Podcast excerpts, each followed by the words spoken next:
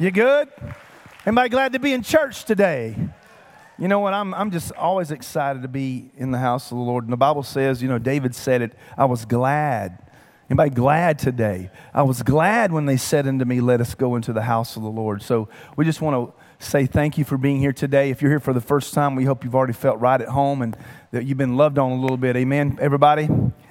Can you do me one more favor? Can we just welcome those who are watching us online? We just want to say how glad we are that you're tuning in today. Yeah, come on, give them a, a good hand. And so, one, one thing before I, I preach today that Crystal mentioned this week this Wednesday night service that we're doing, this midweek prayer service. I would really love for you guys to be here. I know it's hard sometimes during the week, but I feel like that I have a teaching that I'm going to help you with because I know some of you say, you know, Pastor, it's not so much that I don't want to pray. Sometimes I just don't know what to say. And I, you know, I go five minutes and I'm already done. Well, I think I can help you a little bit with that, I'm going to do some teaching this Wednesday night on, on a way to pray, a model prayer. So, we'd love for you to join us. That's at 7 o'clock. We're going to worship God and then we're going to hear about prayer. Amen, everybody? So glad to see you today. So, we're in the series we just started last week called Raise a Hallelujah. We're talking about the topic of worship. And last week, I gave you a foundation of why we worship. And we talked about, first of all, that your relationship with God is a reflection of how you worship. And we talked about the great commandment that we're going to worship God with all our heart, how? With all our soul, all our mind, and all our strength. In other words, it's all in. Amen? And then we talked about the kind of worship that, that Jesus, that God's looking for, and it's to worship in spirit and in truth. In other words, it's the combination of both the passion, the all inness of our heart toward God, but also it's being formed by, informed by the Word of God, the Scriptures. And we talked about the, the character of God, how He's faithful and how He's holy, and all those things that we talked about that you can use to really uh, cultivate or even foster an attitude of passionate worship. Amen? And so today, what I'd like to do is I want to continue that, that vein and I want to ask you a question. How many of you have somebody that, that you consider a role model? Let me see your hand. Everybody has a role model, somebody that you look up to. What is it about them that makes them a role model for you? There's something you see in them. There's a habit, there's an attitude, there's a belief that hey, this person is somebody I can follow, right? Well, what I want to do is, in terms of this idea of passionate worship, that's really what we're trying to do is paint a clear picture for you of what passionate worship looks like. Because remember, we said that we're trying to help you develop a strong faith. And so when I look into the scriptures, I see a man who I believe we can emulate who will help us see what passionate worship look like, looks like. And to be honest with you, he's probably my favorite character in all the Bible, and his name is David. How many of you have ever heard of King David? Let me see your hand. And so most of you in the room, you, you know who he is. He was one of the kings of Israel. He's actually the second king in Israel. And many people believe he's the greatest king ever that they ever had. As a matter of fact, the, his era of reign was known as the golden age of Israel because of how successful and how prosperous the kingdom was under his rule. Now, the beauty of, of studying a guy like this is the fact that he was a passionate worshiper. That's the biggest thing that sticks out to me. But here's the other thing he was a man who was human. Amen. He had his ups and downs. Anybody have had any ups and downs lately? He was a man who had highs and lows, victories and success, but he also had failure. Can anybody else identify with David already? And so the reason I want to bring him to you is because I believe he's somebody that you're not looking up to like, man, I could never achieve that. No, you see him as a man who was flesh, who made mistakes. But here's the beauty of it. Even in the middle of all of that, David was able to be a passionate worshiper. And here's the cool thing Jesus even, God even said it, and then uh, the, Old, the New Testament even declares it that he was a man after God's own heart. How many would like to be known as a person after God's own heart? And so I believe that the Bible has given us David as a beautiful picture of what it looks like to be a passionate worshiper. And so I want you to take a journey with me. You, you guys want to take a journey with me today, looking into the life of David? How many would love to be a passionate worshiper? Let me see your hand. And so let's look at this. And so I got a couple of questions for you as we're going through this today. First of all, what insights can you draw from David's life about being a passionate worshiper? Now, I want you to think about that question as we're going through this series today, okay? And then, secondly, how did David become such a passionate worshiper? Well, I'm going to read to you a prayer that David prayed out of the Psalms. And I believe this is going to give us some understanding, some clarity about how he came to know God in such a passionate way and was able to worship Him that way. So, we're going to unpack this, folks, out of the scriptures, seeing the life of David. So, go with me to Psalm 86. This will be our first passage that we look into, starting at verse 11. And I want you to just read this along with me. Teach me your way, Lord that I may rely on your faithfulness. And I want you to see this part. It says, Give me an, say it loud, undivided heart that I may fear your name. Verse 12. I will praise you, Lord God, with all my heart. Notice it's not anything left back. Remember, this is the kind of worship Jesus is looking for, right? I will praise you with all my heart and I will glorify your name forever. So you see the prayer. What's the prayer? Teach me your ways. In other words, I'm leaning into what you want to tell me, Lord. I want to be that follower of Jesus. But then the really the point that, that really focused my attention was that idea of give me an undivided heart. And I believe his intentionality, his laser focused intentionality with his relationship with God was the key to him being a passionate worshiper. Do you agree, folks? He prayed a prayer that nothing or no one else would have his heart but God. He prayed that he would fear God's name. Now, some of you, when you see that word, you automatically go to fear, like you're afraid of something. Really, the idea is not so much being afraid of God, it's more of being in awe and wonder of God. When the Bible talks about the fear of the Lord, it's really about, man, you're awesome and majestic. You're, you're wonderful, God. And so there's an awe, right? And so I believe that's what he had in mind here when he said, Give me an undivided heart. And I, I, began to look up the definition of undivided. It's not directed or given to more than one object. In other words, there's a laser focus. There's one thing that I'm focused on an undivided attention, or, I love this part, affection. Right? Affection toward, or a desire for.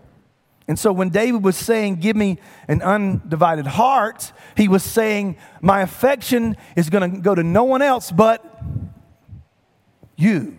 You're the number one thing in my life. And so God was the object of, the, of his affection. And so what happened is he began to produce this relationship with God that produced passionate worship for God, to God. And so here's another question for you What can you do to cultivate the same kind of passionate worship that David did or David experienced? That's a good question to ask. And here's how we'll see it we'll look at it as some characteristics that we see in David that can help us emulate or him be a role model for us. And so these are the characteristics that I believe tell us how he was a passionate worshiper. So if you're taking notes, number one, David was an exuberant worshiper. What does the word exuberant mean? Well, I looked up the def- definition for that. It means unrestrained and enthusiastic. Can I read it one more time? When he was exuberant, he was unrestrained and enthusiastic. In other words, there was nothing going to hold him back from worshiping his God. Why? Because he was so in love with his God. And so, 2 Samuel, let me set this up for you you're familiar with the Old Testament, David is king. And here's the thing they never, they didn't always do things right. God had given them specific instructions on how, how to handle the Ark of the Covenant. Everybody familiar with what the Ark of the Covenant is? Anybody ever seen Raiders of the Lost Ark? You guys remember that?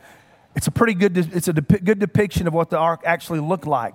But the ark was that place where God would meet with Moses and the priests in the Holy of Holies, and it represented God's presence. Well, the, the ark had been taken from them because of their disobedience, and they're getting it back. God's restoring the ark to them. And so David is so excited that the presence of God is returning to Israel that he begins to do this celebration as they're marching and bringing it back to Jerusalem.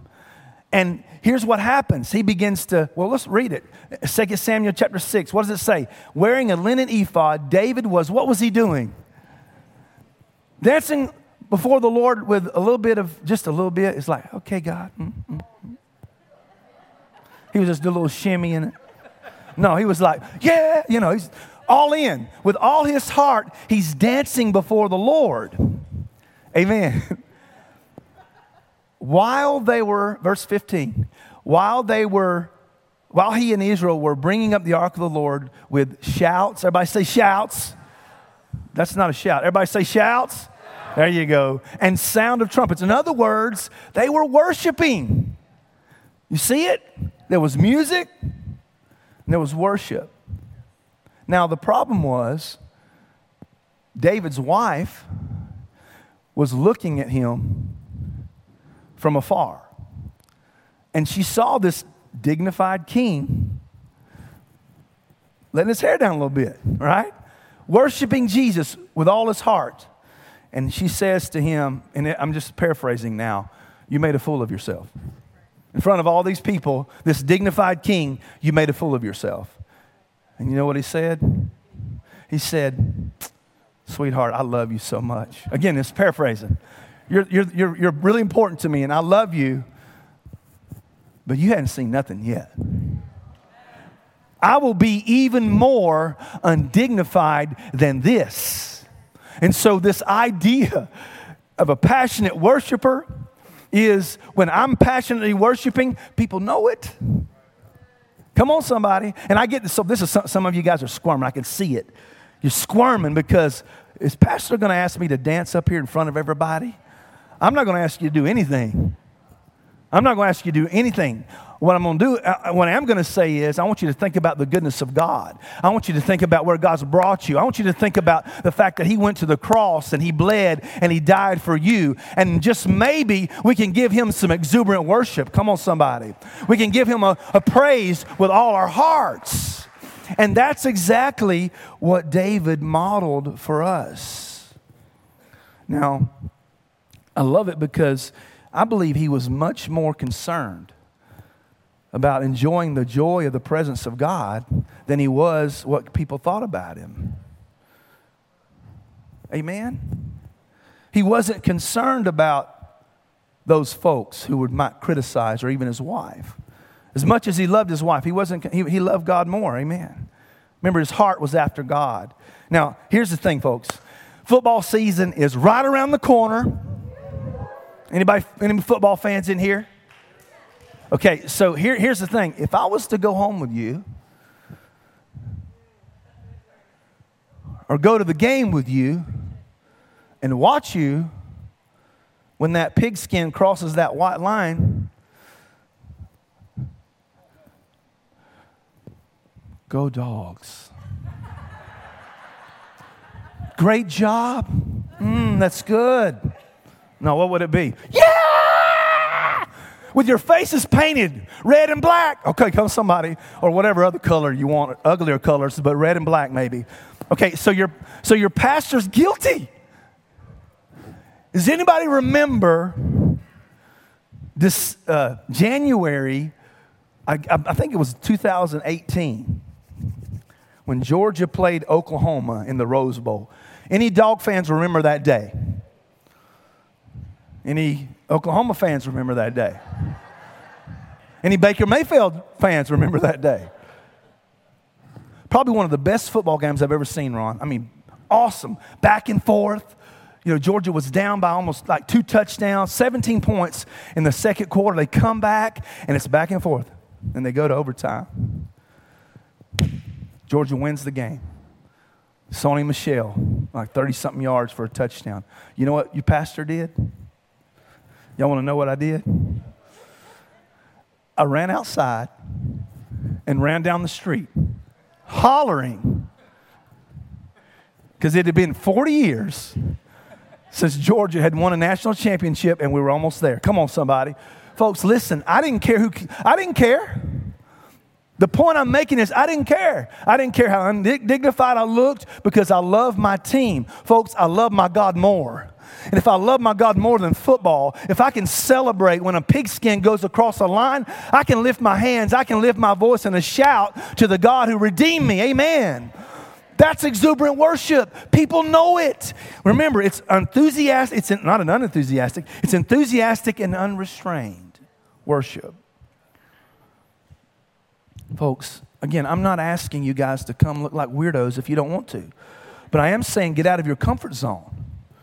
If you're not used to lifting your hands in worship, maybe, okay, that's my first step.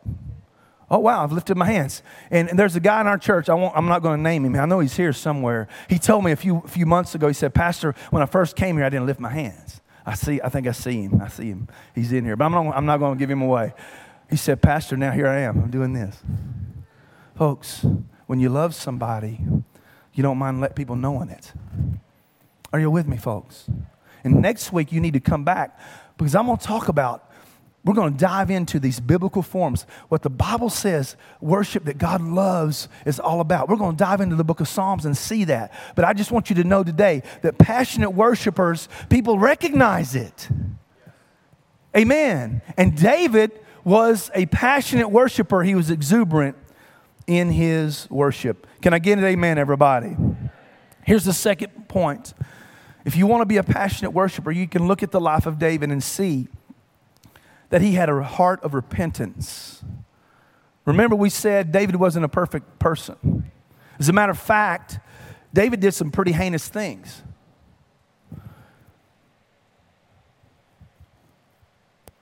He modeled for you, though, me and you, the importance of repentance in worship.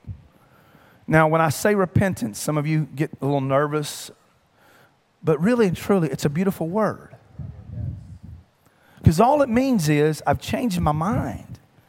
I'm looking, I've turned away from this and I'm looking here. I've made an about face and I'm looking unto God and, and I'm, my heart's toward Him, my face is toward Him, my posture's toward Him. Even though I've messed up. Is anybody messed up lately?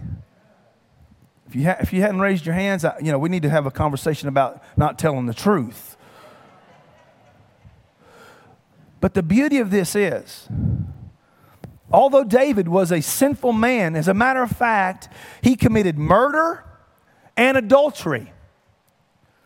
Man, listen, we're talking about a man after God's own heart here, folks. But he was still a person who had been impacted by the fall. He had been impacted by Adam and Eve's sin, and he was feeling, he continuously felt that draw, and you feel it too, that want that wanting to go and let the flesh lead. And here's what he did. He said, No, I'm gonna keep my heart before God. I'm gonna keep my heart in a posture toward him, looking to him. I'm gonna change the way I think. And so his his adultery with Bathsheba. So if you know that, if you don't know that story, you know, the interesting thing about this is that David was a warrior. He was a, he was a, a warrior and a king. And normally, he would be out on the battlefield, right? And the Israelites were in a battle, and guess what he decided to do? He decided to hang back and, whoo, let me just lounge around a little bit on his deck out there. You can picture him on his castle deck, and he looks across and sees a woman bathing. And I don't understand why that would happen, but hey, that's what the, the enemy does. He tempts, right? And he sees her and he begins to desire her sexually. And with his power, he says, I want her, go get her. And listen, even his servants are like, David, are you sure this is a good idea? This woman's married. You can have anybody you want, right? You have a wife. Why would you want that? And so, no, no, he's, I mean, he's blinded by, he's blinded by lust, folks. He goes and gets her. They have an affair. And then, to cover it up, her husband is a brave warrior in his, on his, in his army. He calls for him to, off the battlefield because what he wants to do is he wants his her husband to sleep with her so that because they found out she's pregnant so that they would think it was the husband's baby. But you know what? his integrity said, No, I'm not doing that. All my buddies are out fighting a war. I'm not coming in here just lounging around. And so he sleeps outside, and then he tries to get him drunk, and he still won't sleep with his wife. And so finally he says, Here's some orders. I want you to send him at the front lines of the battle to get killed. So, in other words, he committed murder. So, David, a adulterer and a murderer, trying to cover it up, gets confronted by a prophet named Nathan. And Nathan comes to him and says, Hey, gives him this story, and you, you can go read it for yourself. But at the end of that, when he says, David, you've sinned. You have committed adultery and you've committed murder. And David, as the king, you know what he could have done? Could have thrown him out. I don't want to talk to you. I'm the king. I can do what I want to. That's not what his response was. We have a beautiful prayer that he prayed in Psalm 51 that's a model prayer for us of repentance. And I want to read to you part of it, not the whole thing, but Psalm 51, verse 10. Here's what he says Creating me a pure heart, or one translation says clean heart, right? O God, and renew a steadfast spirit within me. Do not cast me from your presence or take your Holy Spirit from me. What does he say? Restore to me the what? Say it loud. The joy of my salvation or your salvation, and grant me a willing spirit to sustain me. His heart was a heart of repentance. Folks, it becomes a model prayer for you and I. It's a model for us that when we when we find ourselves in that same situation, when we given in one too many times to temptation, we can say, you know what, created me a clean heart and keep our heart right before God. I believe the most healthy part of this can be you pray it daily. Every time you wake up and you spend time with God, ask Him, first of all, to search your heart to show you is there a wrong attitude? Is there lust? Is there pride? Is there jealousy? Is there envy? That's, you know, folks, that's something that I do every morning. I ask the Holy Spirit to search me. And then if He shows you, what do you do? Create Creating me a clean heart. Renew a right spirit within me. Folks, if you'll do that, you can keep the right posture before God. You can be a passionate worshiper. And I believe that He modeled that for us, folks, that even though He messed up, repentance can restore the intimacy that's lost. Because that's, what's ha- that's what happens. When you sin, it breaks your intimacy with God. It breaks the fellowship that you have with God. And re- repentance restores the relationship. Repentance restores that passionate worship. And I'll say this the longer you go without repentance, the more distant God will feel. And that's some of you will, will say that, Pastor, I felt I felt God's a million miles away. Have you asked the Holy Spirit to check your heart? It could be you're one repentant prayer away from feeling his intimacy again. Amen. This is, this is the beauty of repentance. It keeps us in that posture, it keeps my heart in the right place before God. It helps me. Remember what we said last week anything, anything that steals your affection from God, what did we say it was? It's an idol. So repentance keeps you from forming idols and creating idols. It's a practice that you can do personally, and it really is a practice we can do corporately. Amen? Corporate repentance. Like last week, right before we did communion, I asked you to search your heart and let God to, to, to, do something in your heart. Why? Because it's good to have a, a habit of repentance. Can I get an amen, everybody? I love this because when you, when you feel that, when you experience that forgiveness, it's beautiful. Psalm 65 gives us this picture of how grateful David was that God had forgiven him and he was in a, in a right standing for God. Watch what it says Psalm 65 What mighty praise, O God, belongs to you in Zion. We will fulfill our vows to you. Watch this. For you answer our prayers. All of us must come to you. In other words, listen, there's an invitation. Amen. How many of you know there's an invitation to intimacy with God? There's an invitation to relationship with God. And if you'll just take those steps toward him in repentance, he will meet you right where you are. And I love verse 3. Though we are overwhelmed. Anybody ever felt overwhelmed by your sin? I have. I felt the weight of it, the guilt of it. And he says, though we are overwhelmed by our sins, what's the reality, folks? Come on, somebody, help me out. You forgive them all. Are you glad today? And I love this. What joy for those you choose to bring near. Those who live in your holy courts, what festivities await us inside your holy temple. In other words, folks, there's nothing like knowing your sins are forgiven.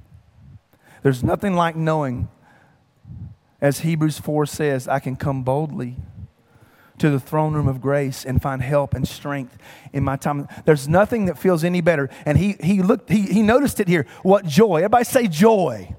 How many know there's joy in the presence of God? In his presence, there's fullness of joy. Everybody say it one more time joy. Now, it doesn't happen unless your heart is in right standing with God unless there's repentance that draws you to Him, to intimacy and closeness with Him. And so, when you keep your heart pure before God on a daily basis, praying a prayer, of repentance, guess what? You can enjoy an intimacy with God, a relationship with God you can't even imagine. How many of you want that? I want that. I want to live that way with my God. Amen? So, folks, this model prayer that you have is right there before you. You can enjoy the presence of God. You can passionately worship Him, knowing your sins have been covered. Now, the beauty of this, folks, is on the other side of the cross, it means even more, doesn't it? You see, before, they were having to go through a priest. Somebody had to go to God's presence for them. And that was only once a year. But now, you have the privilege and the honor of access into God's presence 24 hours a day, seven days a week. Why? Because Jesus came, lived a sinless life, died a cruel death on the cross, and walked out of the tomb. Can we celebrate that this morning? Are you glad you have access to God today? Through the blood of Christ. Ephesians 2 says, by Christ's blood, we have been brought near to God. Amen? Does that help anybody this morning? So here's the last one before we close. David worshiped God passionately by walking in his purpose. And you may ask the question, Pastor, what does walking in your purpose have to do with that worship? And I would say everything. Because worship's not just coming in here and singing some songs, two or three songs, and listening to a message and praying and going home. If that's all that is worship for you, then you, you've missed a bigger picture. You're missing out on something even better. Amen? No, worship's a lifestyle. And so the psalmist understood this when he understood that, that what, even what we prayed for Stella earlier, what we acknowledged about Stella th- this morning in dedicating her, that in Psalm 139, we have been created on purpose, for purpose. Amen. Psalm 139 says this You have made all the delicate inner parts of my body, and you knit me together in my mother's womb. Verse 14. Thank you for making me so wonderfully complex. I love this. Your workmanship is marvelous. We said that last week, right? Folks, listen. God doesn't make junk. You're His. You're valuable to Him. He created you in His image. And David acknowledged that and understood that. It really was some fuel for him to worship God when he acknowledged that he was created on purpose, for purpose. Verse 15. You watched me as I was being formed in utter seclusion, and I was woven together in the, in the dark of the womb. Verse 16. You saw me before I was born. Every day of my life was recorded in your book. Every moment was laid out before a single day had passed. God has plans for you. Amen. Plans to prosper you, not to harm you, to give you hope and a future. Do you believe that today? So, David acknowledged this in his own life, and he lived a life of purpose. As a matter of fact, he knew it. He knew his purpose was I'm, I'm, a passionate worshiper, I'm a, I'm a follower of God. And here's what he did in the seasons of his life, he recognized those seasons as a moment to cultivate worship, to cultivate his gift, and walk in his purpose. Even though, you need to hear this, even though he was doing it in obscurity. Here's a little shepherd boy, a teenage boy, nobody knew who he was and he's out tending sheep, right? In that moment, you know what he's doing? While he's learning to, to tend sheep, he's also learning to be a, a musician. He hones his craft of playing the harp. He hones his craft of songwriting. Aren't you glad he honed his craft of songwriting? All the Psalms that he wrote were really something that we could sing before the Lord. Amen. They're songs that God has given us as beautiful pictures of who he is. But not only was he learning to be a musician and a worshiper, he was learning to be a warrior. So the Bible says that he fought the, the lion and the bear. And I can picture a tree and him just over and over again throwing that rock. Pow. And that tree is just bruised with all the moments that he was practicing his sling. How many of you know that came in handy a little bit later in his life? When he's facing this giant called Goliath. When, when all, listen to me, when all of Israel's welfare was at stake, God used a little shepherd boy to kill a giant. Come on, somebody. But he didn't learn how to do it right there. It wasn't just a supernatural, oh, let me just give you the ability to hit a, a, a Goliath with a rock. No, he honed that skill in obscurity. You know why? Psalm 139. He knew what God had created him to do. It was already in his heart to be a worshiper, to be a king, to be a warrior. And it played out in this Saul was the first king of Israel, and he messed up royally. The difference between Saul and David was a heart thing. Saul messed up, but his heart was not after God. And God said, I'm rejecting you as king, and I'm going to raise up David. But there was this moment where Saul was tormented. The Bible says he was tormented in his mind, in his spirit. And they wanted somebody to come play for him to soothe him. How many know music can be soothing? It can be therapeutic. Amen? And so they choose a guy named David. And guess what? Here's what they recognized. 1 uh, Samuel chapter 16, verse 18. They'll read that with me. Let's read this together. One of the servants said to Saul, One of Jesse's sons from Bethlehem is a what? Talented harp player. Where did he learn, to, where did he learn that? In obscurity. Not only that, he is a brave, a man of war and has good judgment. In other words, he had wisdom. And here's the most important part, folks. He was a fine looking man, and the Lord is, everybody say it with me, Folks, if you don't have the Holy Spirit, if you don't have the Lord on your side, you're in trouble.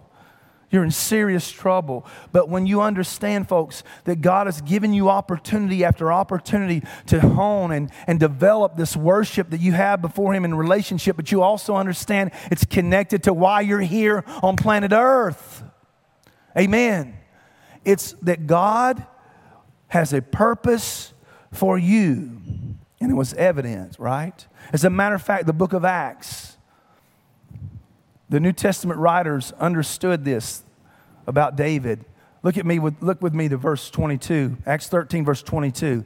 After removing Saul, he made David their king. God testified concerning him. Watch this. I have found David, son of Jesse, a man after my own heart. He will do everything I want him to do. How many would say, Pastor, I'll almost say that to God. God, would you use me to do whatever you want? How many would lay your life before God in that way? Folks, if you do that, as, the, as uh, Paul said in Romans, I will present myself as a living sacrifice, which is a spiritual act of worship. When you give God yourself, that's worship. Amen. So David committed his entire life to God in his purpose in being king of Israel and being the warrior and being the worshiper that he was. Verse 36 says this, same chapter. Now, when David had served God's purpose, look at that. Did he say when David served David's purpose? What did it say? Whose purpose? God's purpose in his own generation, he fell asleep and was buried with his ancestors and his body decayed. In other words, the book, the writer of Acts looked and saw how God had used David to impact his generation. Aren't you glad for that? But how many of you know you and I are reading his story today? And guess what? Not only has he impacted his own generation, he's, he's impacted every generation since. And you and I have a picture of what it means to walk in our purpose and live a life like David of passionate worship. Is that, does that just make anybody else's heart leap today? It does mine. I want to serve God that way. Amen. Despite my failures, I want to walk in purpose because I want to be a passionate worshiper. Folks, our goal is to help you do that. We have Growth Track. You hear us talk about it all the time. That's our way of helping you to discover purpose. Because you have giftings. We talked about that a few weeks ago. God is giving you gifts. There's something that you're good at that God has placed inside of you so that you can, like David, make an impact in your generation. How many would love to make an impact in your generation? Discover your gifts. Walk in them. And so our growth track helps you make that discovery. Amen.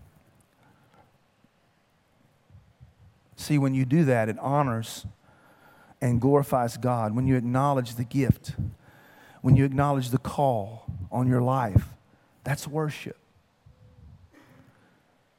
And I believe if you'll lay hold of this, folks, I believe it with all my heart, your life will change drastically. You won't go through life saying, man, you know, what's, what's life all about? I don't get it. No, you, you'll, you'll know. And the beautiful thing is, when you are in that casket at the end of your days, I believe if you'll lay hold of this, that the people who walk around and view your body will say, he made an impact in his generation. His life meant something. This person was a passionate worshiper, loved God with all their heart, all their soul, all their mind, all their strength. And, and, and those people would say, I'm not the same person I was because of them. I don't know about you. That's what I want people to say about me at the end of my days. Anybody else? Can anybody else say, Yes, that's me? I want that. It's possible because remember what David, he was a failure sometimes. He was a man that committed adultery and murder, and yet God said, I will remember him as a person who had influence and made a difference. So he's a person we can emulate, amen? I believe he's a model for us of passionate worship. So, what's your response this morning? Pray that prayer that David has prayed. What did he say? Lord, give me an undivided heart. Let nothing else have my affection but you and you alone. It's okay to have other relationships. I'm not saying that because he said love other people too. But God needs to have your heart. Amen. Because if he has your heart, all of your other relationships go to a new level. Amen. So pray that prayer. God, give me an undivided heart. You're my focus. Number two, go beyond your comfort zone. Worship God unrestrained. Amen. Worship God with exuberance. If it's if you used to do this, do this. If you used to go this, do this. Do something to show God that you're passionately in love with him. Amen. And listen, if you'll think about what he's done, it won't be hard. Number 3, live a life of daily repentance. Why is that so important? So you can keep your passionate worship red hot. Amen. Number four, passionately worship God by discovering your purpose. Use your gifts to impact the body of Christ. Thank you for joining us for this week's service. We pray that God has used this moment to greatly impact your life. We invite you to live fully alive in Christ with us here at Full Life Church. We'll see you next week.